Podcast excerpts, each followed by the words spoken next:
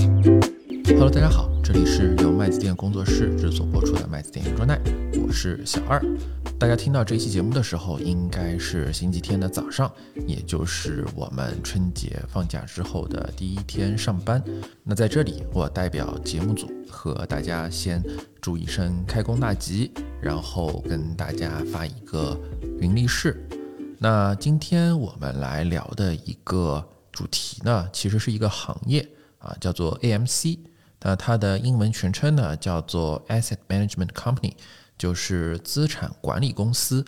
那很多听友听到这个资产管理公司的时候，以为它是一个啊类似于公募基金或者是理财的公司，但实际上呢，啊这个词在业内特指的是不良资产管理公司。啊，它管的是不良资产。什么叫不良资产呢？嗯，简单理解就可以啊，是那一些啊，比如说已经逾期的啊，或者是违约的一些债务啊，那么它可以啊被定性成一个啊相对于正常的或者是优良的优质的资产啊，那么它叫做不良资产。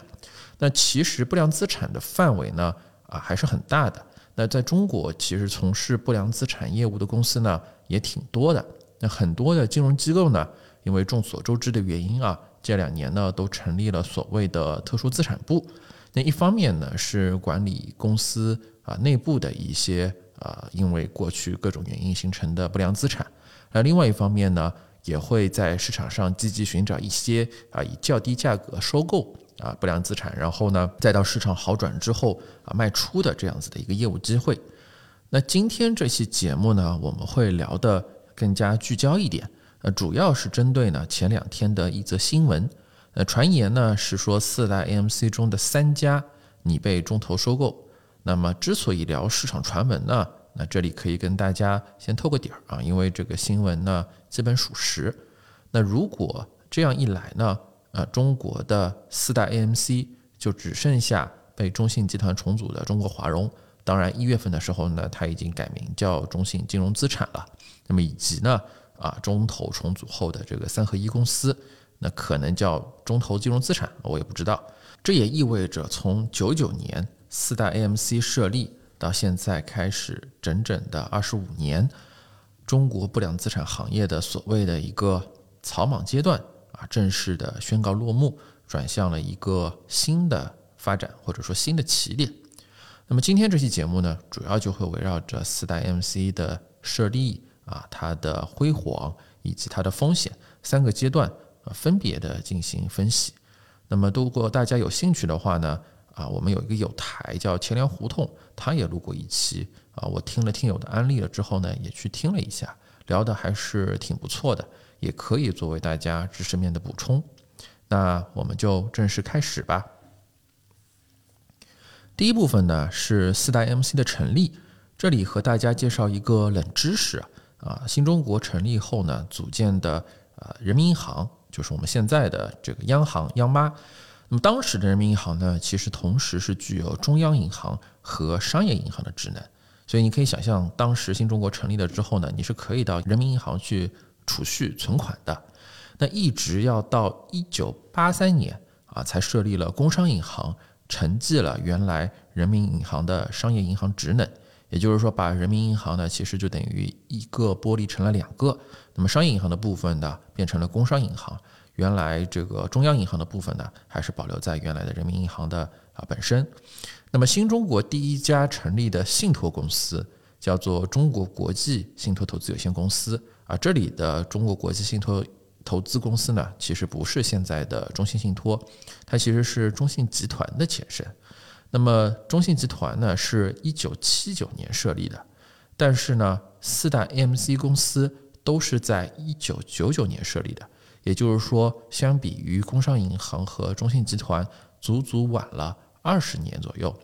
那最早的时候呢，是四月份的时候信达设立，那最晚的呢是华融设立于十月十九号。那为什么相差？那么多时间呢？那这里呢又要说到电视剧《繁花》的时代背景啊，呃，我是《繁花》中的毒有点多啊。一九九三年，其实上海呢，王家卫导演给大家创造的是一个万物欣欣向荣的场景啊，但其实呢，之后没多久，呃，中国的经济呢就遇到了一个重大的危机，呃，没错啊，其实时间上来说呢，就是九八年的东南亚金融危机，或者更准确的说是亚洲金融危机。那如果大家对于这段历史稍微有点了解的话呢，首先应该想到的是索罗斯成功狙击泰铢，然后呢是韩国第一银行重组。我们之前推荐过的单伟健的金钱博弈啊，其实讲的就是这段故事。那似乎这场金融危机的风波呢，并没有波及到我们，但事实上呢，我们国家在那一段时间呢，也遭受了一轮经济泡沫破灭的冲击。因为九十年代初呢，经济刚刚起步，大家也不知道做什么，所以当时市场的投机风气呢，其实是非常重的。比较有代表性的呢，就是九十年代初期的海南炒房团。我搜了一下新闻啊。据说巅峰的时候，有上万家房地产公司在海南找机会建房子，都想着炒地皮一夜变富。但是呢，最后全身而退的不足百分之一啊！大家可以百度一下当时的照片啊，海南当时遍地烂尾楼。那当时呢，还出现了中国第一家破产重整的金融机构广国信啊。值得一提的呢是，广国信的不良资产包直到二十年后。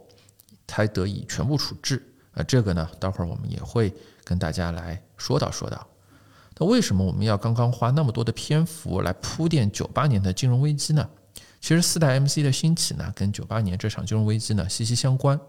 大家知道，中国的银行业呢，其实是脱胎于传统体制下政府主导型的银行体制，许多银行业的金融机构呢，都带有浓厚的行政色彩。特别是工农中建四大行，长期以来呢扮演着第二财政的角色，啊，执行的呢也是国家事业单位的内部管理制度。后来呢又承担了国有企业破产的成本。那到一九九八年的时候呢，朱镕基总理会见了美国的财政部长鲁宾。那美方就说呢，我们听说你们工农中建的不良率有百分之二十五到百分之三十。那朱总理直接就说，那不是不良率啊，那就是坏账率。所以等于是很大方的承认了这件事情，那所以那个时候呢，其实已经萌生了要对这些不良银行的不良资产，尤其是四大银行的不良资产去动刀子的一个想法。那这个也是我们朱总理一贯的铁腕啊。那在九七年十一月的时候呢，中国召开了第一次全国金融工作会议啊，这个会大家应该很多人都会很熟悉啊。就二零二三年，就是去年的时候呢。我们是召开了第六次的中央金融工作会议啊，这是中国最高规格的金融工作会议。那么在第一次的会议的时候呢，朱镕基代表国务院做汇报，那么就提出呢，中国应当建立金融资产管理公司。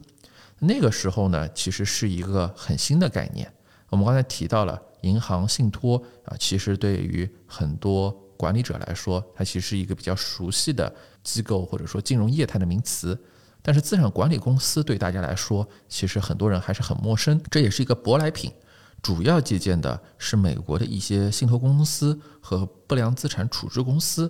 那么当时的想法呢，其实也很简单啊，就是我们要把坏的东西全部都集中在一起，能让好的金融机构呢健康的持续的经营下去。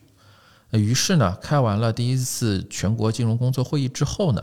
当时还叫金融工委啊，就马不停蹄的开始筹建这四家 AMC 公司。那当时的想法呢，就是明确要他们来对口去承接国有四大行这些高居不下的不良资产。那为什么要用这样子的一个交易方案呢？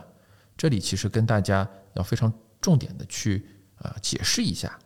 那么第一呢，当时中国正在经历一个非常重大的事件啊。就是加入 WTO 组织，也就是俗称的入世谈判。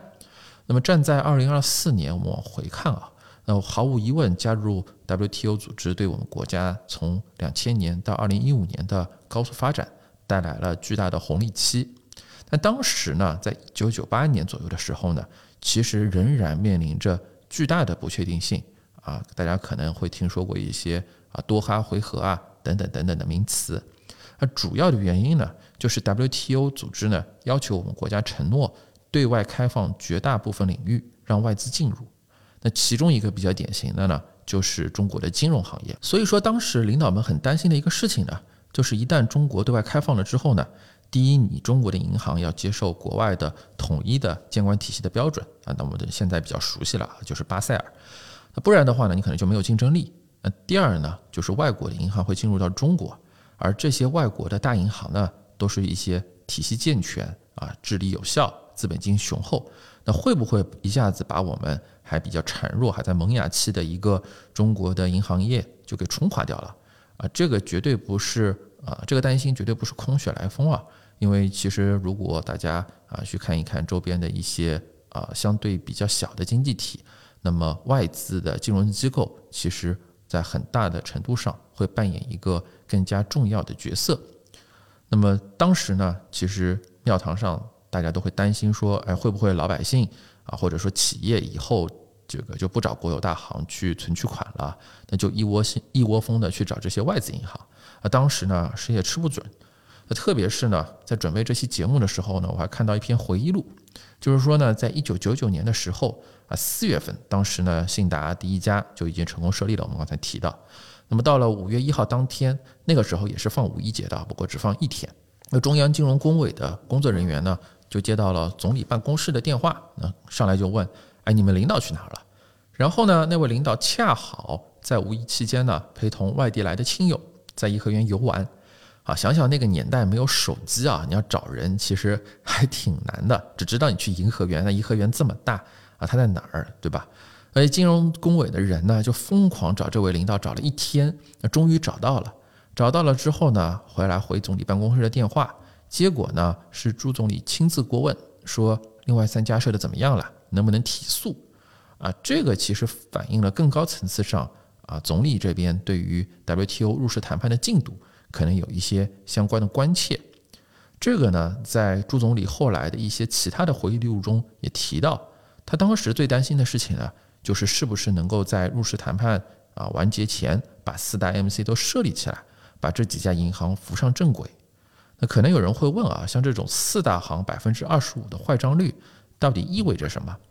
大家都知道啊，金融机构一般都是杠杆经营的，如果按照现在最新的巴塞尔协定。按照核心一级资本充足率百分之八到百分之十这样子一个简单的标准，那么换算回来呢，就是十到十二倍的杠杆。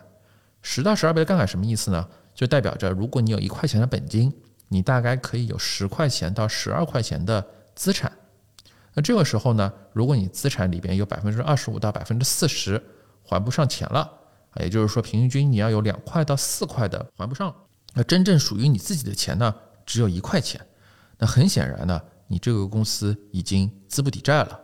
那这就意味着当时的大银行们其实已经技术性破产了，这是一个很严重的事情啊。因为如果大家都觉得你这个银行未来是破产的这个状态，那么很有可能会发生挤兑事件啊。所谓的挤兑事件就是这些储户们大规模的提款，但是银行呢，其实它是一个流动性管理的机构，它的这个备付金根本就不够应对挤兑事件。那何况是全中国最大的四家银行，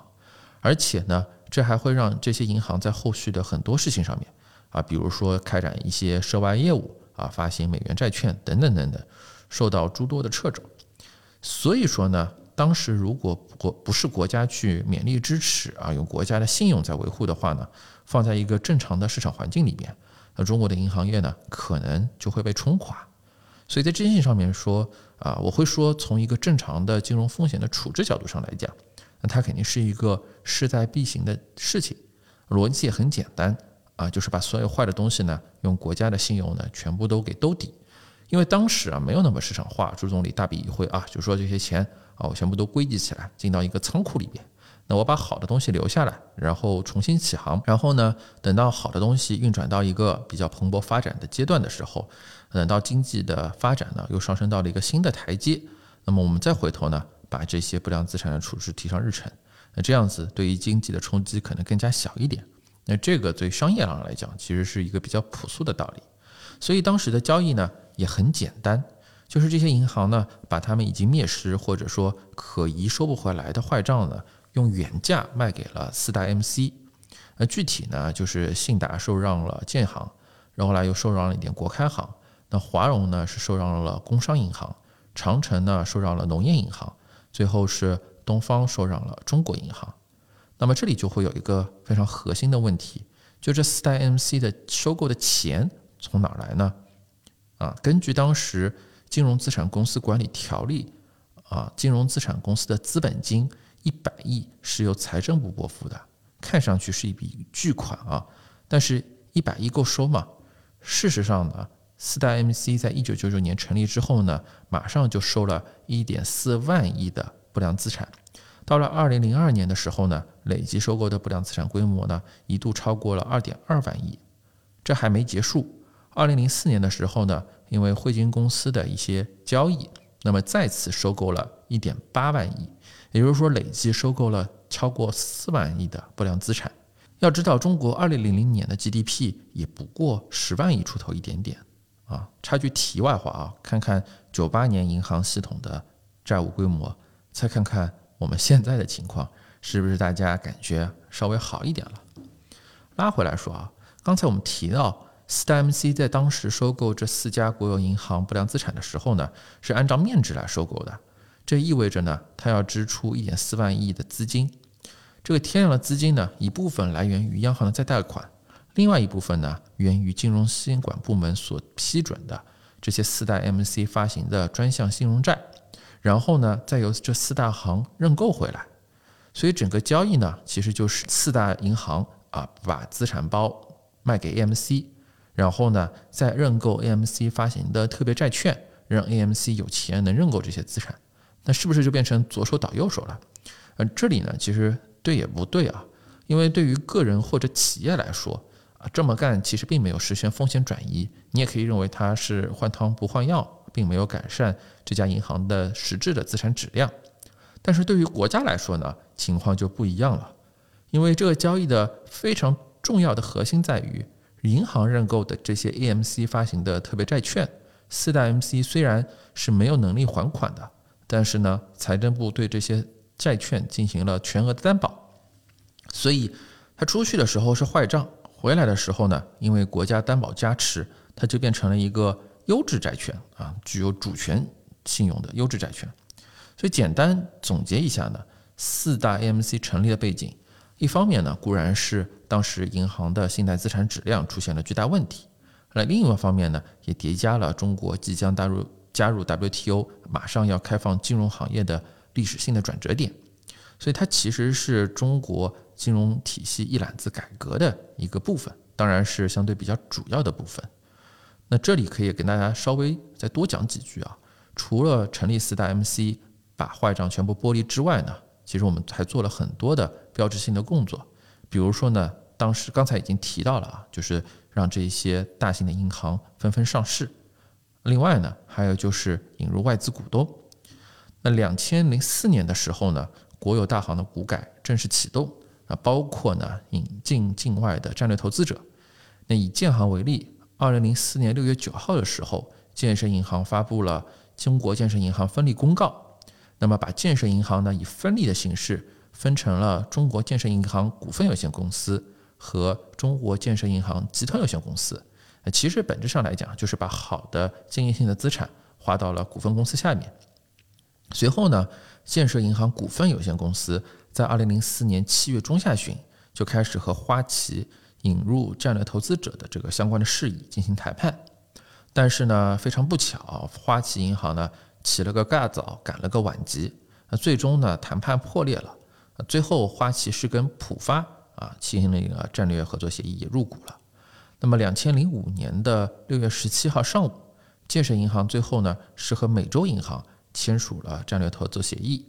那美洲银行呢首期投资二十五亿美元，购买中央汇金投资有限公司持有的建设银行百分之九的股权。那第二阶段呢，美洲银行将在建行计划的海外 IPO 时候，认购五亿元的股份。那第三呢，美洲银行还有一个权利，可以在未来数年内啊增持建行的股份，最终持股比例呢可以高达百分之十九点九。那除了建设银行之外呢，更多规模稍微少一点的银行引入外资的节奏更快啊，比如说汇丰银行入股上海银行，法国巴黎银行入股南京银行。意大利圣保罗银行入股青岛银行等等等等。那此外呢，从二零零四年一月一日开始，按照当时中国银监会，也就是现在的国家金融监管总局的要求，四家国有商业银行、十一家股份制商业银行开始全面推行五级分类制度，取消当时并存的贷款四级分类制度。那么，在国际通行的五级分类制度中呢，根据内在风险程度，将贷款发划分为正常、关注、次级、可疑、损失五类，取代了原先一遇两呆的分类方法啊，就是把贷款分成正常、预期、呆滞。呆账的四级分类制度，这也意味着银行的信贷资产质量的分类方法呃和国际正式的接轨了。那刚才其实也介绍了，其实九十年代的时候呢，中国的商业银行更多的是政府的一个钱袋子，政府说哪儿你就投哪儿啊，其实根本没有什么所谓的独立风控的概念。现在呢，虽然很大程度上商业银行跟政府呢还是一衣带水的关系啊，特别是一些城商行或者农商行，但是呢。整体上来讲，商业银行的独立性、风控能力和风控系统，跟原来已经不可同日而语了。那站在二零二四年，我们应当如何去评价成立的四大 MC 来承接当时九八年的所谓的银行的这些不良资产包？那我自己觉得呢，在当时的场景下来看，无疑是正确的，而且现在事实也证明取得了朱总理当时想要的效果。那从一个相对偏行业的角度啊，不良资产的解决呢，无非就是减记、延期偿还、转股这三个路径。那我们两千年左右走的其实是延期偿还加减记的模式。那核心呢，其实是让经济发展起来，让国家的经济体量更大，这样呢，未来处理这些坏账的时候呢，能够更加的游刃有余。那刚才提到了，一九九九年的时候呢，不良资产体量呢，大约是 GDP 的十分之一。但到了二零二二年的时候呢，我们的 GDP 已经超过了一百万亿，那么其实就是从十分之一变成了百分之一。那这个时候你再看这笔坏账的时候，是不是觉得好像对经济的影响就不那么大了？所以其实从某种意义上来说呢，这就是一个典型的用发展的眼光来看问题啊。只要你经济能够发展起来啊，这一些债务问题呢，最终都是可以通过时间换空间来软着陆的。那这里呢，就不得不提到刚才我们介绍到的广国信的这个案例。呃，广国信的全称呢叫做广东省国际信托，它成立于一九八零年，是广东省人民政府的全资直属企业。那在当时的国内信托行业中呢，这个规模呢仅仅仅次于啊中国的国际信托有限公司啊，就是我们刚才说的中信集团。那一九八三年的时候呢。广国信被中国人民银行批准为非银行性金融企业，并同时拥有外汇业务经营权。所以呢，自1983年起，广国信陆续与美日等国数十家银行签订了贷款协议。那当时呢，国内有一个非常形象的说法，叫做“信托公司是中国的化肥厂”。那毫无疑问，广国信就是其中最疯狂的那家。1989年的时候呢，广国信更进一步，被国家确认为。全国对外借款窗口，并称为广东省人民政府的窗口公司。要知道啊，在那个时候，四大行里边也只有中国银行有这样子的一个待遇，工农建其实当时都没有这个资格。所以，通过十余年左右的发展呢，广格信从信托业务发展成以金融和实业投资为主的企业集团，投资范围呢遍及金融、贸易、通信、能源。房地产等几十个领域，投资项目呢超过三千余个，资产规模呢快速的扩张至了数百亿元，可以算得上是当时广东最大的商业王国，号称呢永不沉没的航母。大家看看这个 flag 啊，一九九五年的时候呢，迎来了债务偿还的高峰期，为了应对火烧眉毛的问题啊，广国信的部分高管呢用高息揽储、借新还旧的方法。啊，来去续命。到了一九九八年的时候呢，因为十二亿美金的债务到期无法偿还，所以广国信在经营过程中的一些问题公之于众。那中国人民银行呢，同年就在六月份的时候派出了一个调查小组，开展了对广国信财务状况的调查。那么十月份的时候呢，经国务院批准，那中国人民银行呢做出了关停广国信的重要决议。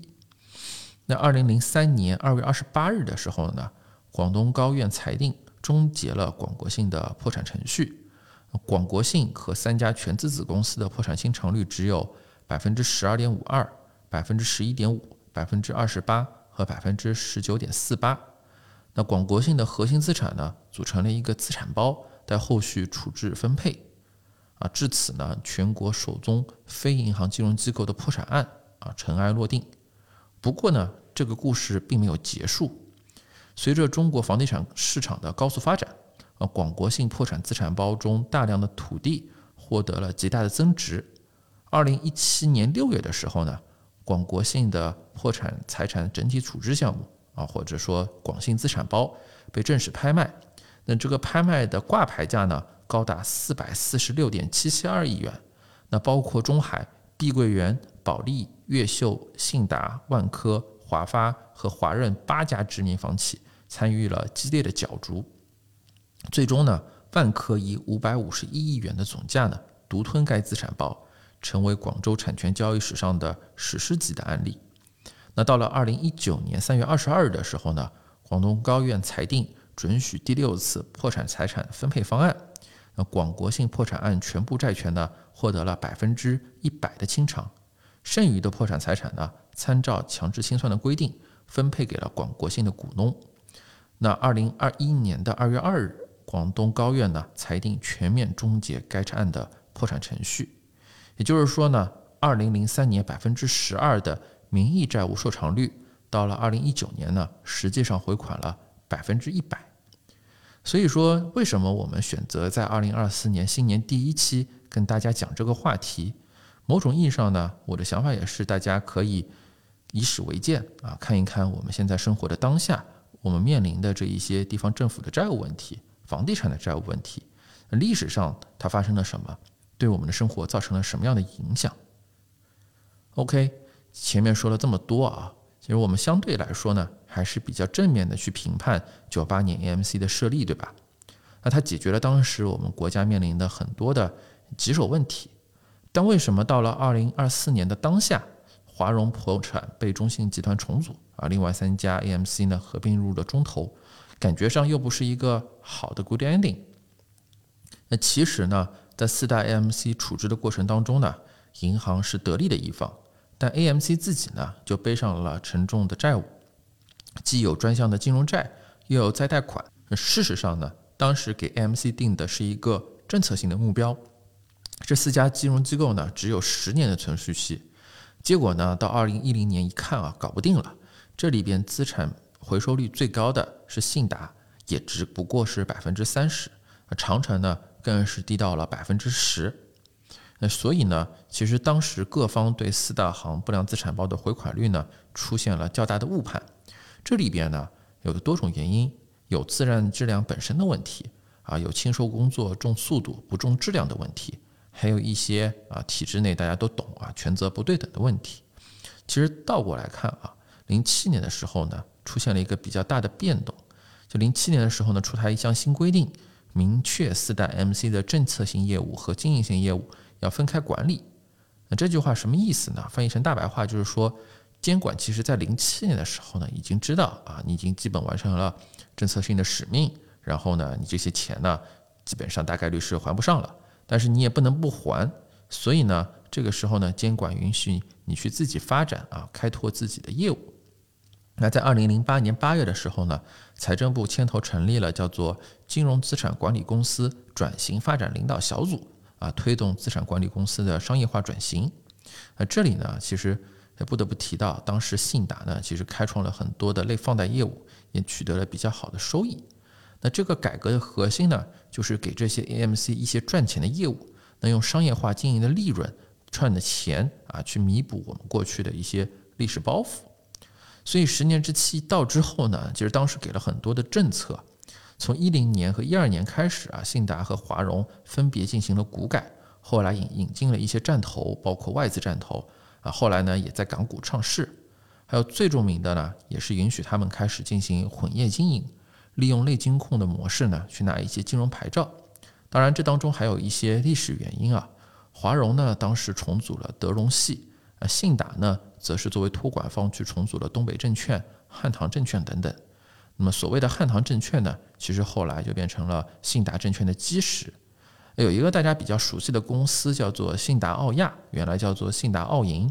其实是之前汉唐证券和澳洲的 ANZ 就是澳新银行合作已经谈的七七八八了，甚至当时呢证监会已经批了啊，说你可以去设立一个合资公司，但是后来汉唐证券出事，出完事了之后呢，信达去重组了汉唐证券，也继承了汉唐证券的批文，就成立了现在大家熟悉的信达澳亚基金公司。啊，比如说他的明星基金经理冯明远，大家可能各位听友应该或多或少都去买过他的基金，至少听过他的大名。所以当时在做这一些风险处置过程中呢，四大 MC 获得了一些机会，取得了金融牌照。啊，当然现在来看呢，是监管给这些 AMC 一些赚钱的机会，来弥补亏空。所以呢，在二零一零年之后呢，我们看到四大 MC 实质上就变成了一个个独立的小型的金融帝国。以华融为例，到二零一七年底，华融共持有银行、证券、信托、期货、基金、金融租赁、金融交易场所、消费金融八类金融牌照。那华融确确实实也风光过啊！二零一二年到二零一七年，中国华融实现了百分之二十五的净利润能均复合增长率，资产规模呢从三千零九十三亿元增加至一点八七万亿元，实现了近六倍的增长。但是二零一五年呢是一个分水岭，到了二零一六年之后呢，四大 MC 呢就纷纷走向了衰落。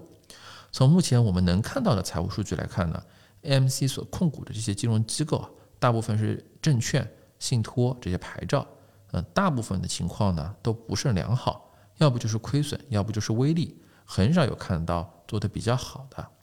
那除了牌照业务之外呢？AMC 本身的主营业务，也就是不良资产处置业务的利润，也在逐渐的缩水。那之前信达的不良资产业务的利润率呢，一度高达百分之二十，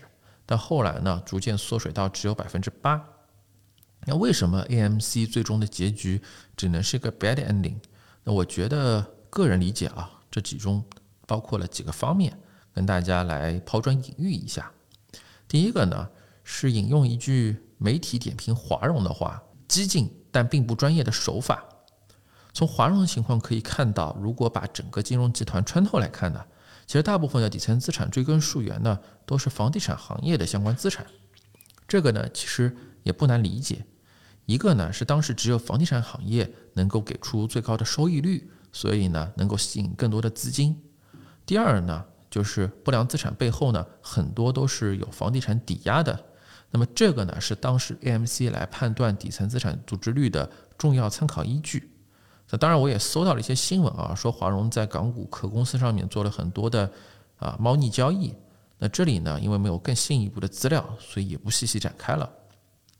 那这些诸多的金融牌照的作用，很大程度上呢就是把这一些底层房地产的资产或者是一些非标的资产，那么包装成一个一个合法合规的金融产品。那金融行业呢，其实是一个依附于实体经济上的行业。金融机构呢，本身并不产生资产，只是包装资产。所以透底儿来看呢，华融其实就是一个高杠杆经营房地产业务的一家公司罢了。是不是这样看上去就和恒大像多了？第二呢，是这些 AMC 很多的时候呢，既是裁判员又是运动员。啊，这里因为有合规要求啊，不能展开来说，不然我们节目又上不了线了。因为四大 MC 的特殊背景呢，啊，让他们在很多的时候承担了政策性风险化解的业务职能。那过去呢，有很多的新闻指向 AMC 一边在托管这些风险企业，一边呢又自己下场制定重组方案收购风险企业。那其实这样子呢，会导致很多的时候这一类的重组交易呢，能够最大化的 AMC 利益。但代价呢，就是损害了风险机构的原有股东和债权人的利益。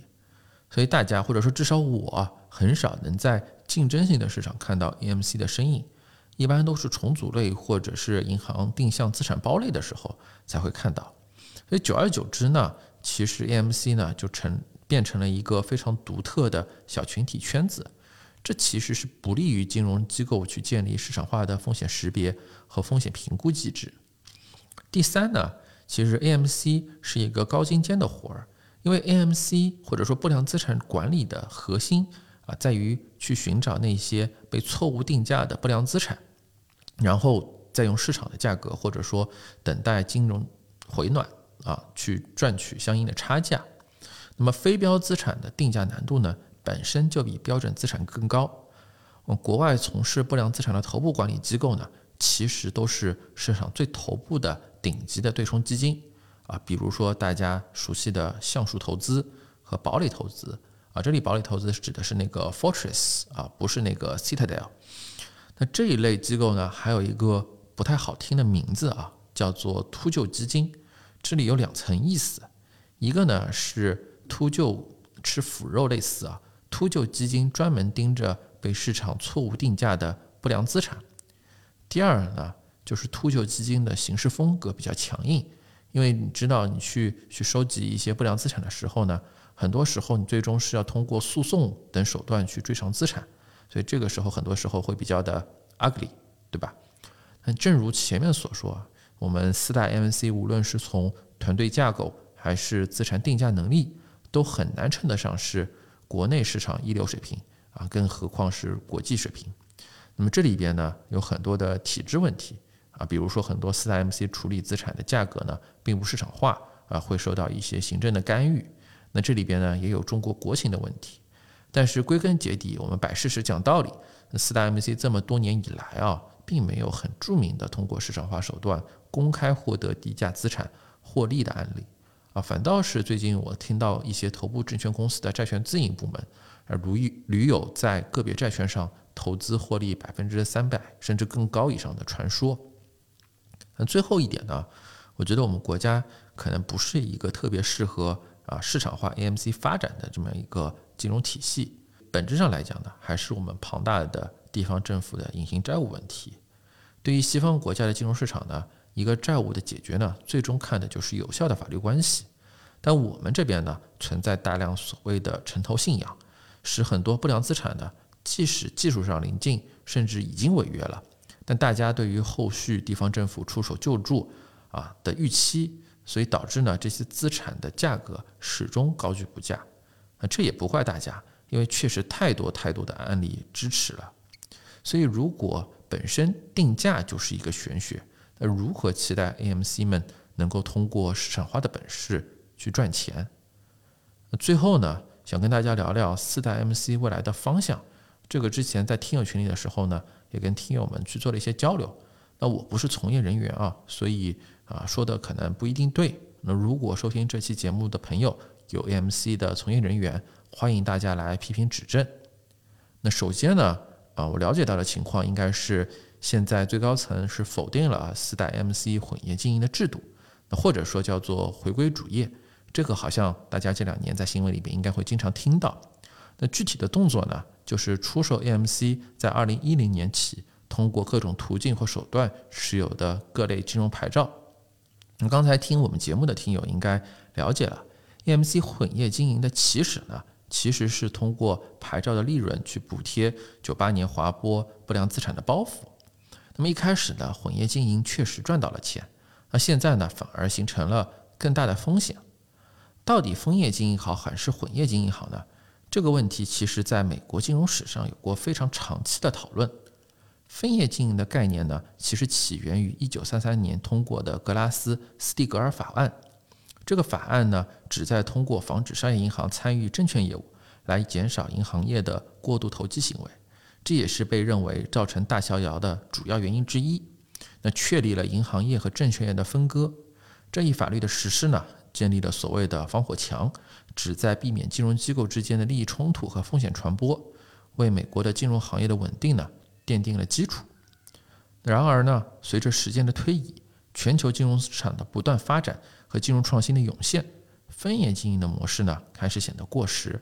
说的更直白一点，混业经营能够创造的利润空间更大。于是呢，到了二十世纪九十年代，美国政府和金融机构呢开始寻求更灵活。更具竞争力的经营模式，以适应日益复杂的金融环境。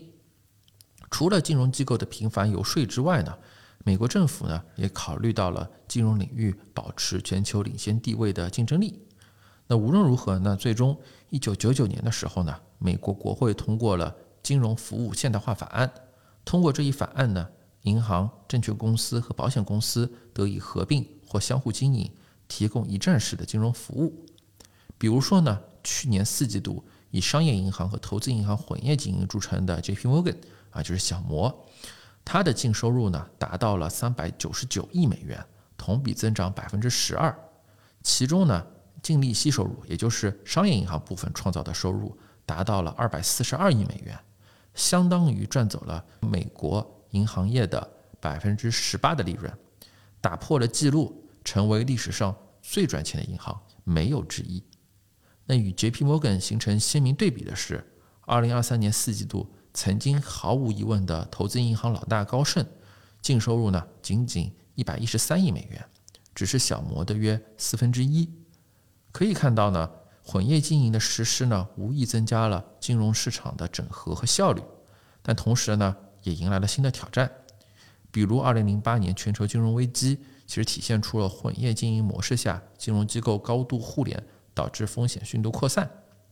又比如说，这次四大 MC 中暴雷的情况，体现出了金融集团难以穿透识别风险的问题。那回到我们中国呢？虽然我们前两年出台了金控的相关办法，技术上上呢其实是允许一个集团公司持有多种金融牌照的，但是那个办法的各项内容呢，依然很难称之为对于混业经营的放行，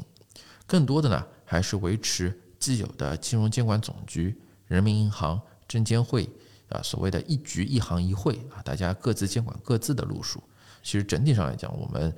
啊，中国还是一个分业经营的实际的情况。那么结合目前的时代背景来说呢，回归主业对 MC 意味着什么？